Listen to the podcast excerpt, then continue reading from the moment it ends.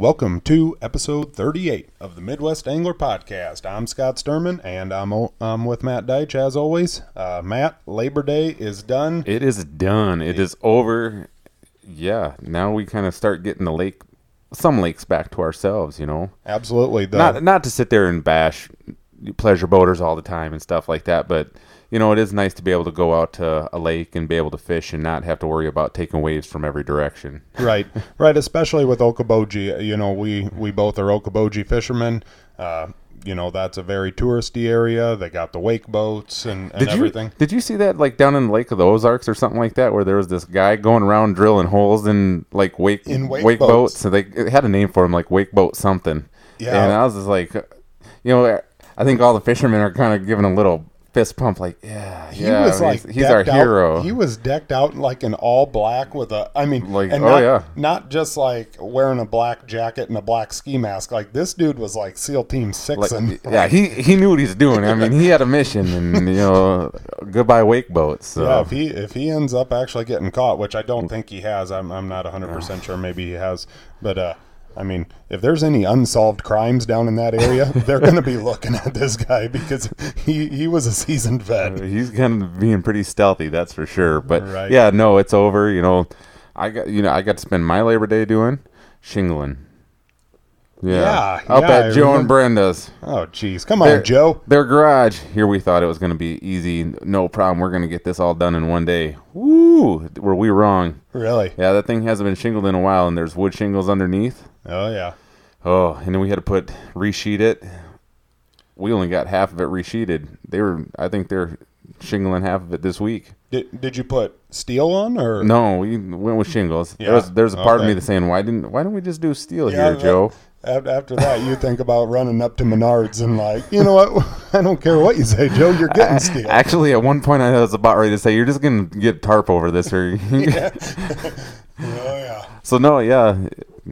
Labor Day is come and gone, and Some hunting seasons are started. season. Uh, dove season is officially open now. I think that there's a lot of areas. teal uh, season is open. Yeah, that's right, up Early in- goose season is open in Minnesota. I think South Dakota deer season is open. Archery um, Right. on private ground. North Dakota, I'm starting to see a really a lot of nice velvet bucks coming. You Yep. know, hitting the ground. Elk season. My brother Brant was out in the Black Hills. was he really? Yeah, he wasn't elk hunting. He was with some friends along with him, but he said it was a great experience. Oh, uh, I bet. up there. I mean, you love the Black Hills. There's no doubt about it. So to be up there elk hunting, Yeah, that a lot wouldn't suck. fun. right. So, no, we got a really cool episode for you today, guys. Uh, Brian Bashore of the Walleye Guys. Uh, Brian is a uh, professional walleye fisherman, uh, fishes the tours, which you'll hear about uh, here in a little bit. Uh, and he also has a guiding business, uh, has a couple hired guides. Um, they predominantly fish down at uh, Lewis and Clark Lake down near Yankton, South Dakota. And we're going to cut right to him. Hey, Brian, you there, man? I'm here, man. Awesome. Uh, Brian, uh, you've got a guide service down uh, Lewis and Clark Lake, down near Yankton, South Dakota, called the Walleye Guys. But uh, before that, you grew up, actually grew up down in Nebraska. Uh, tell us a little bit about growing up down in Nebraska, and tell us about some of the fishing that you did down there. Yeah, you bet. Grew up in uh, Nebraska. I kind of like to call Harlan County Reservoir my home water, um, even though I still lived a couple hours from there. But you know, probably spent 50 days a year out there at a friend's uh, cabin right at the lake, and grew up fishing there with my stepfather, who really got me hooked on the whole walleye fishing and fished my first few uh, tournaments down there. And they have a, Nebraska has a really good Governor's Cup they put on every year, and that's down at Harlan County Reservoir, usually the first or second weekend in June. Um, used to get around you know 200 teams in it.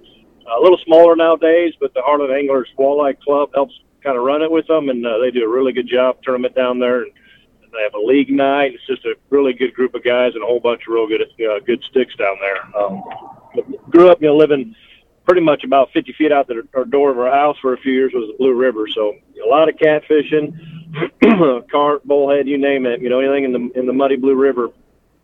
Um, we'd canoe up and down the river, four miles upriver to the, you know, the little local tavern in town. When you're in second, third grade, we'd go up and get a Mountain Dew and get back in the canoe and go back down river. Um, you know, stuff you can't imagine your kids doing at that age alone today Right. versus hardly walking down the street. Uh, we'd go up and down a river by ourselves for four miles each way, um, every day in the summer, basically, setting set lines and trot lines and stuff like that. it was uh, it was just fun. Then uh, grew up in Malcolm, just outside of Lincoln. Um, had some good friends there. His dad's really got me into waterfowl hunting. A good friend got me into trapping, um, pheasant hunting, you name it.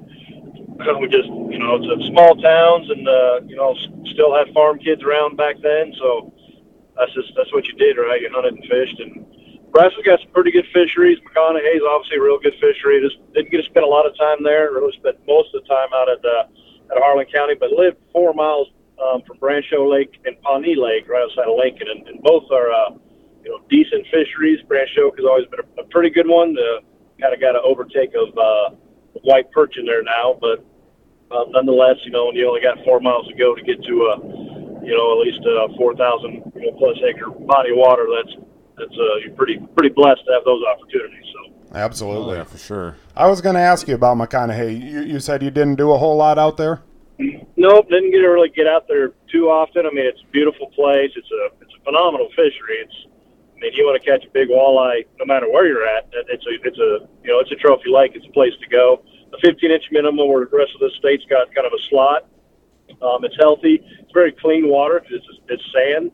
Um, storms kind of they pop up there like they do on the Missouri River though in the summer. They're just all of a sudden they're there and they're nasty, and you got to find a way to get off there. Um, water level fluctuates a lot, like all the Nebraska reservoirs do, due to irrigation, and then you know Harlan's based off of uh, it goes to the Republican River, which they got to you know they got to release to go feed Kansas their water. Who complains about not getting a lot of wa- a lot of water, and then of course this year they're complaining about getting too much. So Right. um, it's just you know Mother Nature's going to do what she does. So um, the Merritt Reservoir is another phenomenal. And that that's a, a solid fishery for multi-species. It's good all year round. It's got big muskies in it, real big healthy walleyes. I believe the Nebraska Walleye Association has their uh, state championship out there this year. Real real beautiful place. You can always get out of the wind. So that's uh, in the north northwest side of Nebraska, Valentine area. Oh yeah. Oh, yeah. So, like, what brought you up into like the Lewis and Clark Lake area and start guiding up and up that part of the country? Yeah, it's been guiding for 10 years or so, and uh, kind of just use it as a wherever we're going for a tournament.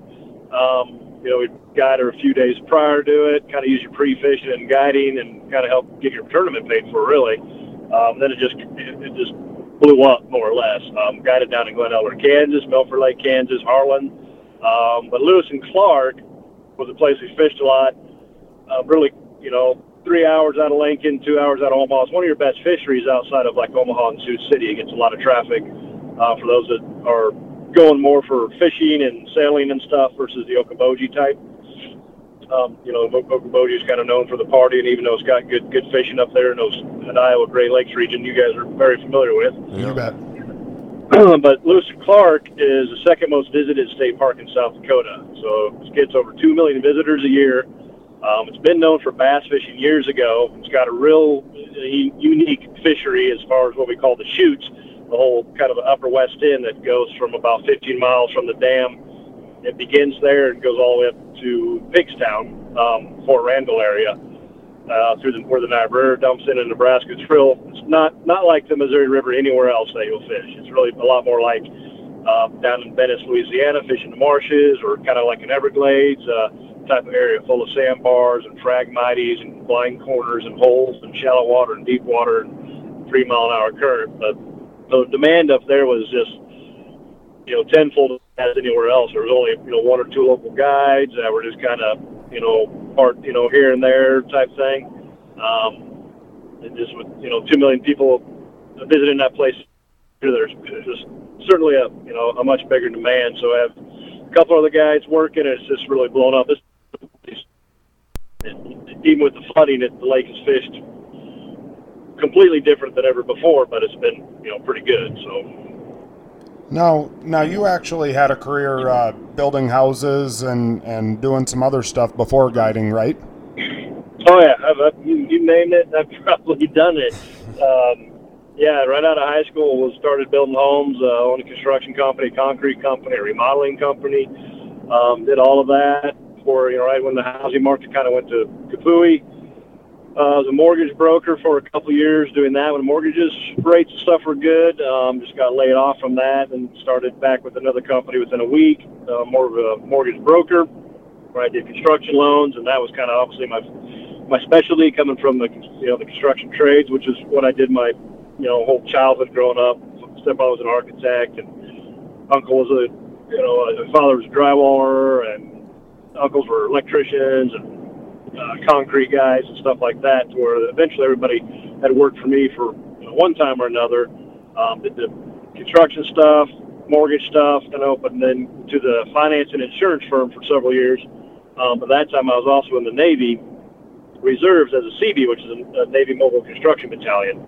Um, my unit actually consisted of South Dakota, Iowa, Nebraska, Missouri, and Kansas. Um, and once I became the training chief for that battalion, that pretty much that's about all I could do. With deployments to Iraq and Afghanistan, uh, it consumed pretty much all my time as reservist. It became more or less a full-time job, traveling for meetings and and training the battalion, getting them up to tempo for deployments every couple three years. So, um, good experience. Eleven years of that, and uh, now getting back fishing finally. So, well, we thank you for your service. Yes, thank you. you bet. Now, what came first? Did the, the tournament angling come first, or did the guide service? Because you said you kind of uh, started guiding to, to kind of pre-fish for the tournaments. What came first? Yep. Oh no, I was fishing tournaments. Uh, I think I probably did my first Governor's Cup Nebraska when I was 16, maybe. Um, you know, then probably you know, just did a couple little local things like that. Nothing for several years. Uh, actually, bass fished quite a bit my 20s. But didn't you know didn't have a boat. Nebraska's got pretty good bass fishing on a lot of the smaller lakes. Um, that I just kind of felt like that was pretty easy.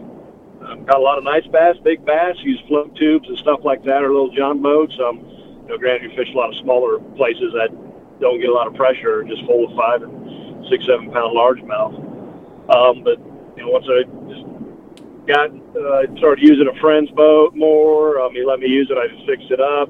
You know, started using that more. Got back into some tournaments and guiding with that.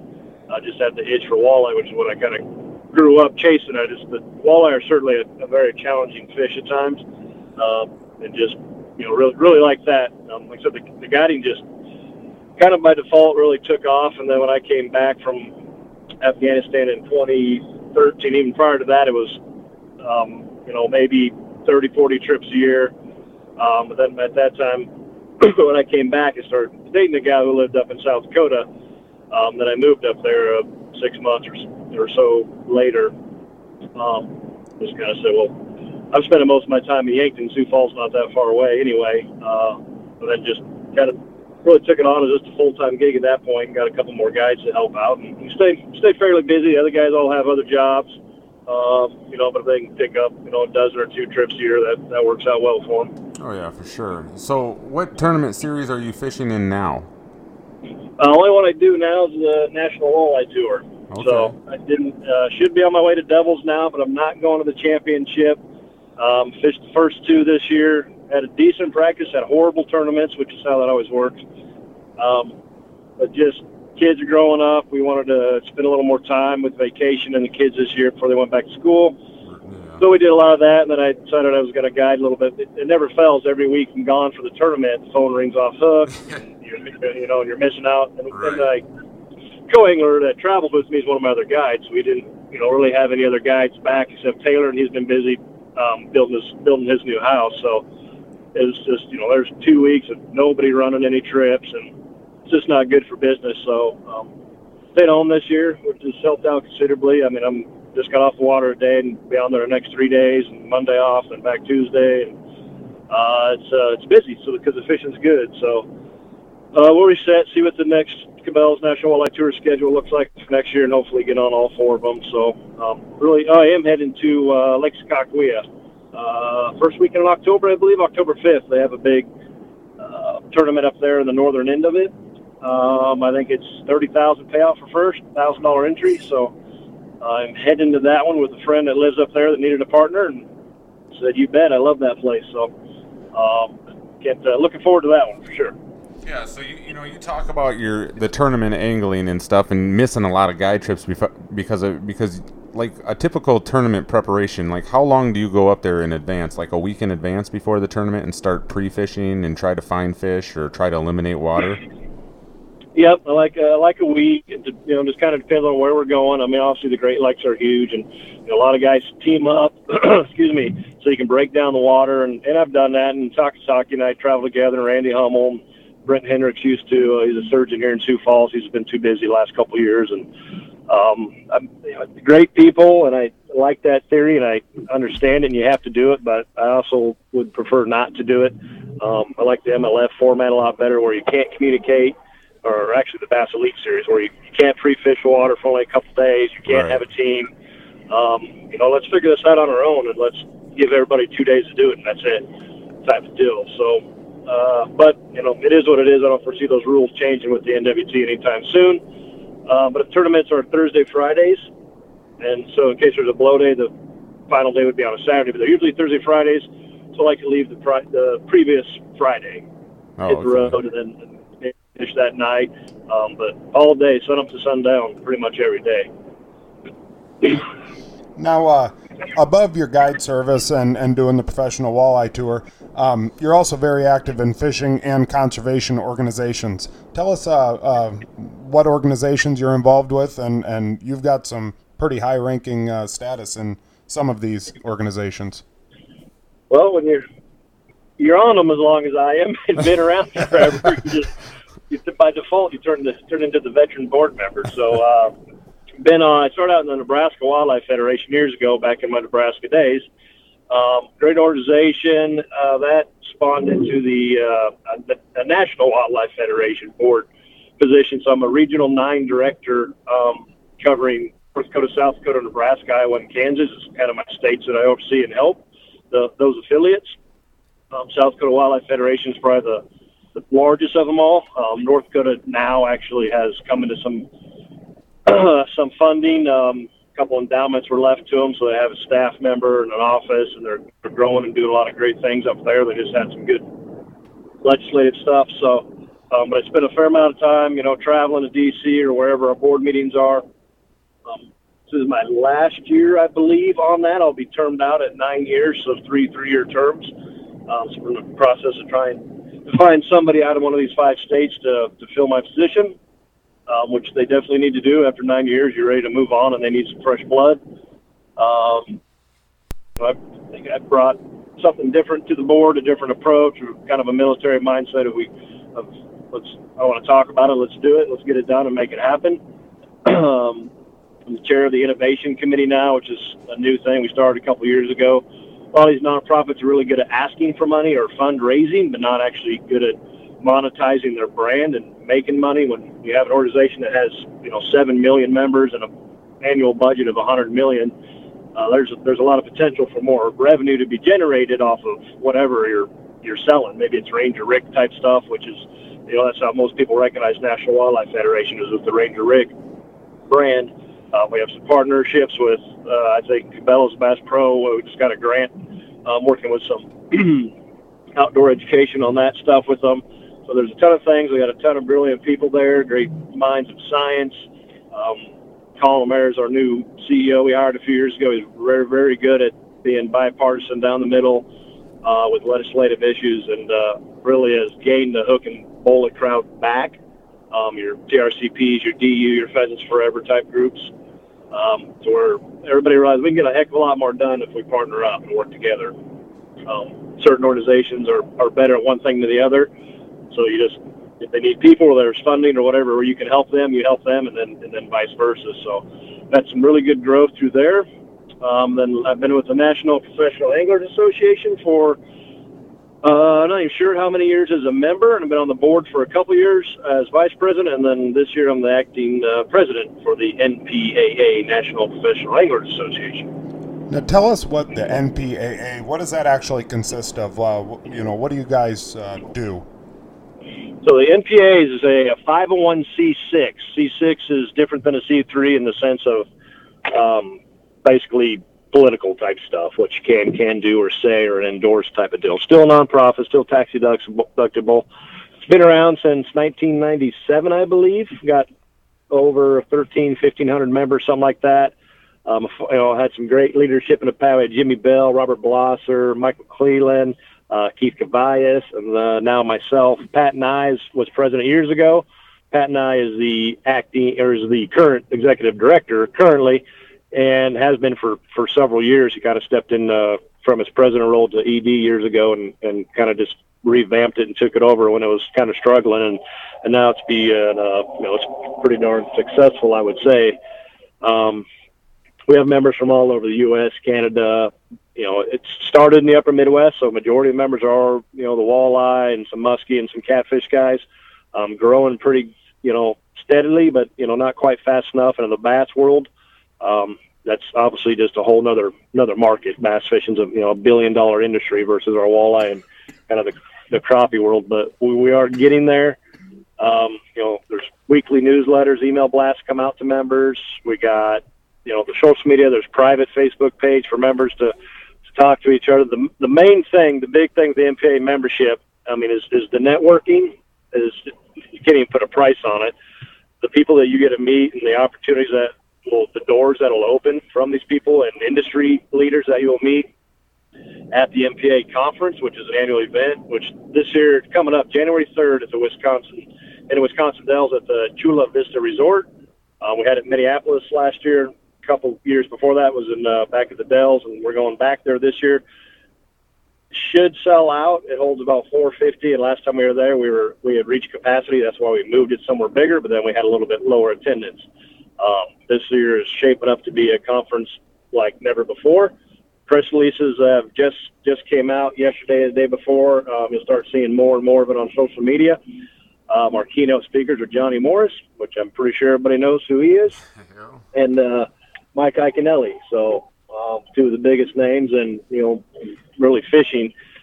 You know, and it's about you don't have to be a professional angler to be a member of the MPA, but if you're aspiring to be one, whether it's a charter captain, a guide, maybe it's media or marine industry, something that has to do with angling, um, this is this is the place to be. Um, but you know, especially media as well. So it's uh, it's probably going to sell out. These guys, uh, Johnny's, we're actually giving Johnny Morris a first future or something. I can't think of the name of the award, um, but it's basically for his efforts and you know the future of fishing, really, um, conservation and education and everything that you know he has done for the sport of fishing. Um, well, Johnny Morris has you know Cabela's Bass Pro, Ranger, Nitro, Triton, all these all this stuff. So he's uh he's uh, a, pr- a pretty big part of the of the fishing world by all means. yeah, for sure. I actually just looked it up today. He's worth three point nine billion.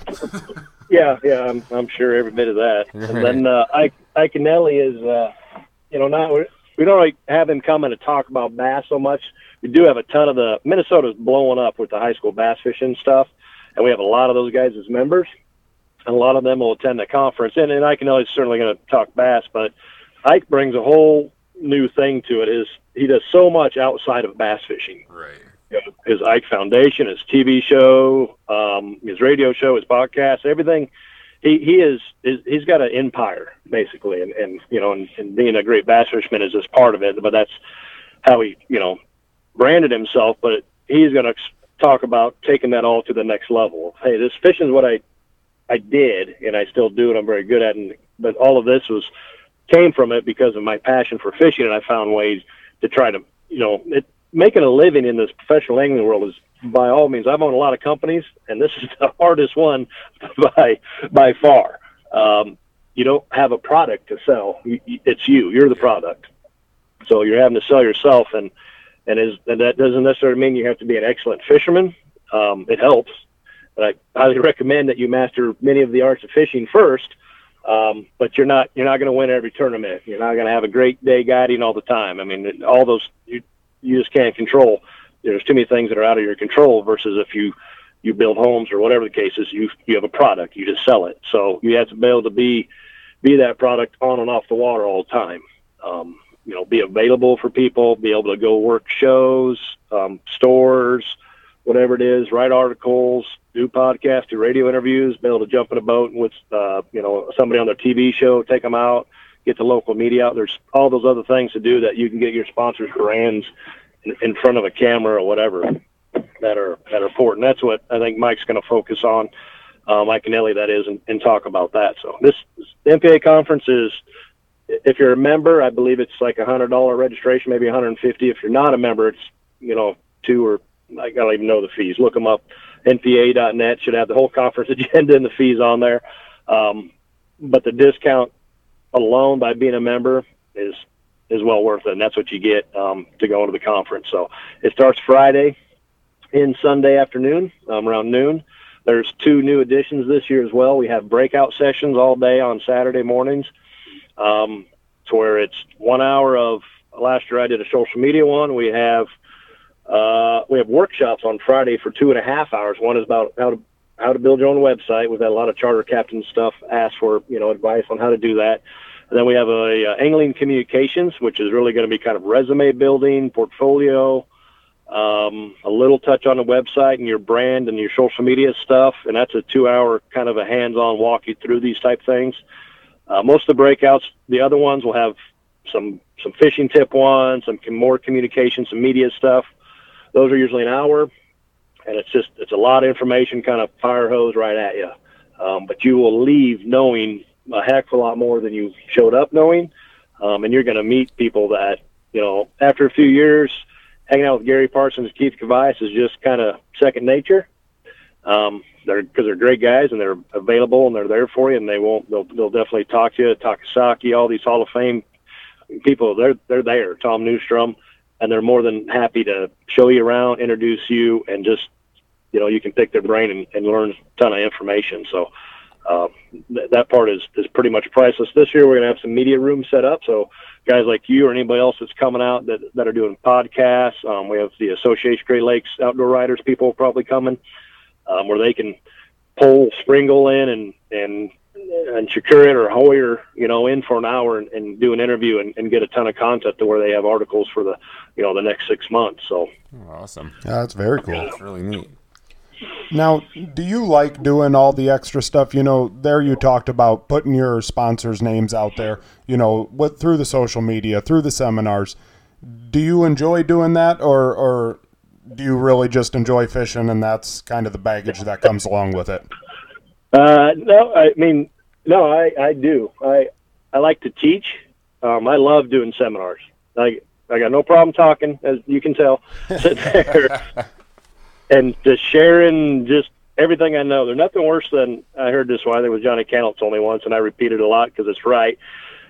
That when I'm at the fish cleaning station and some guy and a kid come up, and you know, if, if they ask me, "Oh wow, look at that," you know, where'd you catch him? I'm not going to give you my GPS coordinates, but I'm going to give you everything pretty darn close to that. You know, four to six foot of water on the west end, trolling, you know, whatever, green, what, if, all the way down to the color if I can because the more people that are out there catching fish, the better for the industry, right? That that kid's going to buy gear, you know, and his kids and whatever the case is, and the industry, all the outdoor industry is struggling in a sense. Um, you know, but nothing worse than the guy that comes up and asks the guide or somebody at the fish cleaning station, "Oh, where'd you catch those fish?" And I, in the water right. or in the mouth. Oh yeah. You know, and that guy, right? Yeah, so well, we all know those guys. Guy. Yeah, yeah, we, we, we, all know them. We all know uh, them. Yeah, right you know, and the same with I'm not I'm just I can't I get it. People blur out their backgrounds on their social media, and and sure as crap if you don't, there's got to be 20 boats there tomorrow type thing. And you know, if I'm taking photo, a lot of times I'll just move move. Yeah. You know, yep. a little ways and take the photo or spin the boat. But uh, for the most part, I don't care. Yeah. I'm fishing by the dam, and I'll take a picture with the fish in front of the dam. Doesn't mean I caught them there. You know, as fishermen, it it's really hard to go catch other people's fish. Yeah. So I can tell you everything, but you still have to go. You know, what I didn't tell you is I was going three and a half miles an hour. Yeah. You know, and maybe you're trolling at two, two, and wondering why you can't get a bite. um, but I said fast, but you know, one person's fast and one person shallow is different. When I say shallow, I'm talking two to six foot of water. Most people think, oh, 10, 15 feet. Um, I'm like, no, like I'm, I'm running into stuff shallow. Right. Uh, and when I say fast, I'm definitely over three miles an hour. So, you know, it's just so it's those little things that, that make a difference. But I, I love doing seminars, going to the shows, going working the floors and selling products. That's, I mean, you're sponsored by the companies, at least you should be by ones you believe in. Right. And I only partner up with ones that I've used for a long time and I believe in them, and they have a conservation ethic. Why don't you tell us who who you who you are sponsored by? So uh, Salmo, which we all use the Salmo Hornets. I do a lot of the Pure Fishing stuff, which is Berkley, um, you know, line mainly. Uh, that's not a, a real big sponsorship type thing, but I do use a lot of their stuff, and they definitely support me on that. And you know, we all know that you know Berkley's got a plethora of products out there, and they're great. All the fishing line, and I, I think we caught most of the fish today on uh, flicker shads and went 50-50 almost flicker shads and salmon. So um, St. Croix rods been St. Croix rods for a long time. Love them. Um, there's definitely, I mean, I sell a ton of them at the stores. always tell people you got to put your money into a rod, put it in your jigging rod, and you know St. Croix is there ain't no tariffs. These babies are made right here in in Wisconsin, so uh, you know a great warranty, great great company. They, they I do a lot of events with them where they support the conservation of these events. So they're family owned business. It's just they're just great, really really good people. Um, offshore tackle, Northland tackle. Um, I mean, you know, these are great companies um, like St. Croix and Offshore, who we all know the story with Tommy Skarlis.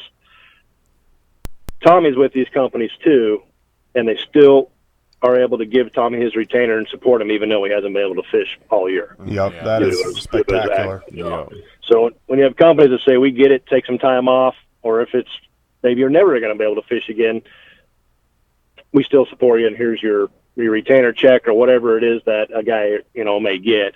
Um, that's what you're looking for. A lot of them. Cabela's is is my is my biggest brand. Um, been with them for years, doing stuff in the local stores in Omaha, La Vista, um, up until we got into the corporate level of things and done some commercials and catalogs and just you know, it's been a been a transition from the Bass Pro purchase of it. Um, so things have been a little different, but I work with a really good pro staff manager coordinator. She communicates well. She responds quick to stuff. Um, and I, I wouldn't be fishing the tournaments without them. So Cabela's is, is, is huge for that. Um, you know, I'm in their stores as, as often as I can and uh, educating the, the outfitters, I think, is the biggest thing to do there. Um, you know, they got they get a lot of turnovers. You get a lot of uh, younger people in there on some of those stores, depending on location, some not. Um, but going in there, those guys have to work all the time, so they don't get to go fishing as much as they would want. So you got to take your knowledge to the local, what's happening on the river, the lakes, and give it to them so that they can, you know, pass it on to pass it on to the customers, and, and they can move more product and, and give people the right product. So really, really enjoy the heck out of that. But as soon as it all starts to feel like work, then I'll have to find something else. So. Right. Now, uh, you care if we fire a couple questions at you? nope, go ahead. All right, you know, you talk about you, you you're a big walleye fisherman. What what's your favorite technique for catching walleyes? Um, you can ask that every day. So when I'm guiding, and they, that that typical answer is whatever they're biting on. Right. Um, you know, uh, Okay, I should I may, maybe I'll say okay. What if you had to only catch them one way? Which which way would you prefer to catch them? yeah, I'm a I'm a jigging guy by all means. So if I can, even today, I quit trolling. We were catching them trolling. I just don't like to troll that much, and clients can kind of get bored even though you're catching fish. Um, you know, I like I love to troll when I'm pulling the planer boards because that's pretty fun to watch them go back and stuff, and that's that's real cool. But it's been a really big trolling year on the river. Um, but jigging, anytime I can jig, I am going to jig. So whether that's you know pitch, pitching jigs or uh, like snap jigging with the with the puppet minnows, puppet minnows and Jigging Raps. Or if that was beeping, there's another call coming in, of course. Um, but yeah, jigging is is hands down. That's my that's my specialty, and that's uh that's just what I love to do. Watching, feeling that little thump and seeing the Yeah. line twitch, and you know, and even going slack. I actually caught two today doing that. And as I was explaining to the clients, I'm like, when your line goes slack, that's that's good. They got it in their mouth, reel down and reel down and set the hook. And I missed one because I was kind of watching it, going, see it slack, showing him. but then by the time I reeled up, it he'd spit it out, and I'm like, now just don't wait that long. Yeah. Very fun. Now, you kind of dipped in earlier uh, talking about MLF and Bass Elite, so so you are familiar. Uh, fishing professional walleye, would you ever be interested in seeing uh, professional walleye fishing go towards an MLF format instead of a weigh-in? Totally. I think our personally, I I think our weigh-ins are kind of a joke the way they're done now. Um, there's I don't know why we're worried about bringing live fish to the scales if we're not going to show them to anybody. Um, the way the NWT does it, Chip Leer is amazing MC and does a great job. Um, uh, unfortunately, we get pushed through there as fast as possible to like make it get over with, which isn't the purpose of it. The weigh-in takes two hours because everybody has their stage time to do whatever they're supposed to do and show fish. Then that's how it's supposed to work. If you don't want to watch it, go home type thing. Like, uh, you know, the Bass Elite Series, that, those those are two or three hour weigh-ins. If you have a, a couple big fish, take them out of the bag and show them to the crowd. Show them to the TV cameras. Right. Don't just get them off there as fast as possible and then go behind the stage, take a photo, and then I mean you want to get them in the, in the release boat and get them back in the water. But if that's all we're going to do, take a photo of it out in your boat, weigh it, and throw it back. Right. So there's I don't there's absolutely no purpose the way it's set up and that they're bringing them in to the scales because nobody sees them. I mean, there's absolutely nobody sees them except in the tanks waiting for the scale. So let's just catch photo like the AIM style or the MLF style. Put a you know a person in the boat. I would love it to just to be one angler and not the pro am, not the co angler. Okay. Um, the way it's set up now, you don't know who you're going to draw. May be great, it may not. There's been handicapped people that now, in a sense, you're handicapped, and I get it. They really can't tell somebody no so much. Um, but you've seen these 90 mile boat rides and rough water, and you got a guy with a bad back that you drew as your partner. You know, he says he can't do it. Well, I'm, you know, this is for some of us, it's your job and you're Right. living, and then you need Yep. to you need to cash a check, and now you're handicapped in the sense that I can't go there, I can't do this, or you may look at the guy and just be like, then sorry, get out of the boat or something. I don't know what to tell you. Right. Um, right. Yeah. You're not being rude. I mean, I you know, like you said, if that if that's your job, I mean, you've got sponsors and and you know, Yep. you're you're looking to win. Right. Yeah, they have you know they have a little bit on the line. It's a really good deal for the co-anglers. They spend 350 bucks and they get to jump in the boat two days with the pro. Um, you know, and they're and hopefully they you know they get to learn something. So it's a two day guided trip, which for a price of a one day really, and it's you know they're not really allowed to bring anything. If I'm jigging, which I usually try to find a jig bite because that's my strength, I'll tell them if you have a favorite jigging rod, please bring it. Otherwise, I got you covered. Just because I know how jigging is, and people have their favorite, you know, rod Yeah. that they're comfortable with, and that's going to make you a better angler. And I want you to be the best angler in the boat possible because you're my second rod. However, I'm completely fine with just fishing by myself um, because then there's times you may have a guy that is constantly snagged or can't tie a right knot. And now you got to stop and you got to take care of all this. Right. And And because just not. because yeah. with the National Walleye Tour, y- y- your weight is combined. Like you guys are fishing together, right? Yep. You guys' Yeah, it's weights basically are one weight. It's not like you know I fished a Bass Open here a mo- couple months or a month ago, and you know I'm fishing for my fish, and the pro is fishing for his fish. So I mean, yeah, you're like you said, you're relying on him to know how to fight a fish and you know or net it for you and everything like that because yeah, it's Oh, your oh boy, the netting. Yeah, the netting. That's, yeah, that's something else there. I, I I learned that from the very first tournament I did with them, and it was in Lake Erie, and uh, I no longer let my anglers hit my fish when we're trolling. If we're jigging, no problem. It's pretty simple. You just put the net down there, and I'm gonna pull it in. But trolling, everybody knows trolling and netting can be a little different. Um, hey, here's the rod. You reel the fishing. I'll net it. right. So I've had plenty get knocked off by the net. You know, from the guy who said he was the best netting person in the world. Now, that's uh, a kiss Usually, death. usually, if they brag about it, it's kind of I'm sure it throws up a red flag in your mind, like okay, Here we go. yeah, it was the absolute worst net job I ever seen in my life, where I had to take the net and grab the fish in one swoop. But like, wow, man, it Yeah. was bad. So, but you know, there's a lot, there's a lot of guys out there that no problem with it, and you know, or maybe if if we're catching a little fish or something, maybe I'll you know let them net it and just kind of see how it goes and, Right. and stuff like that. I don't you don't want to hand the rod off a whole lot of times because you just increase your odds of the fish coming on button. But usually, if, if when I'm trolling in a tournament, rod goes back, I just fish on. You grab it, I'm, I'll grab the net. yeah, Right. So, Now you're a Nebraska Cornhusker fan, correct? yep. I was just wondering if maybe you'd want to put like a steak supper on the uh, Iowa Nebraska game here in November. You know, I went to the game Saturday, so it's not looking very promising. oh, come on, Scott Frost was the savior. Yeah, I, you know, I know Scott, and uh, actually ran track against him. And my glory day was I beat Scott in triple jump. Um, so I think it was my best day and his worst day by far.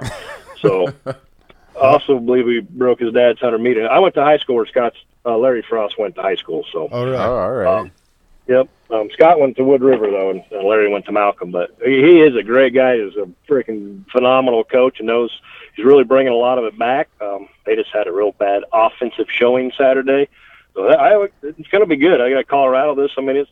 I don't think the season's going to be as great as some of them have talked them up.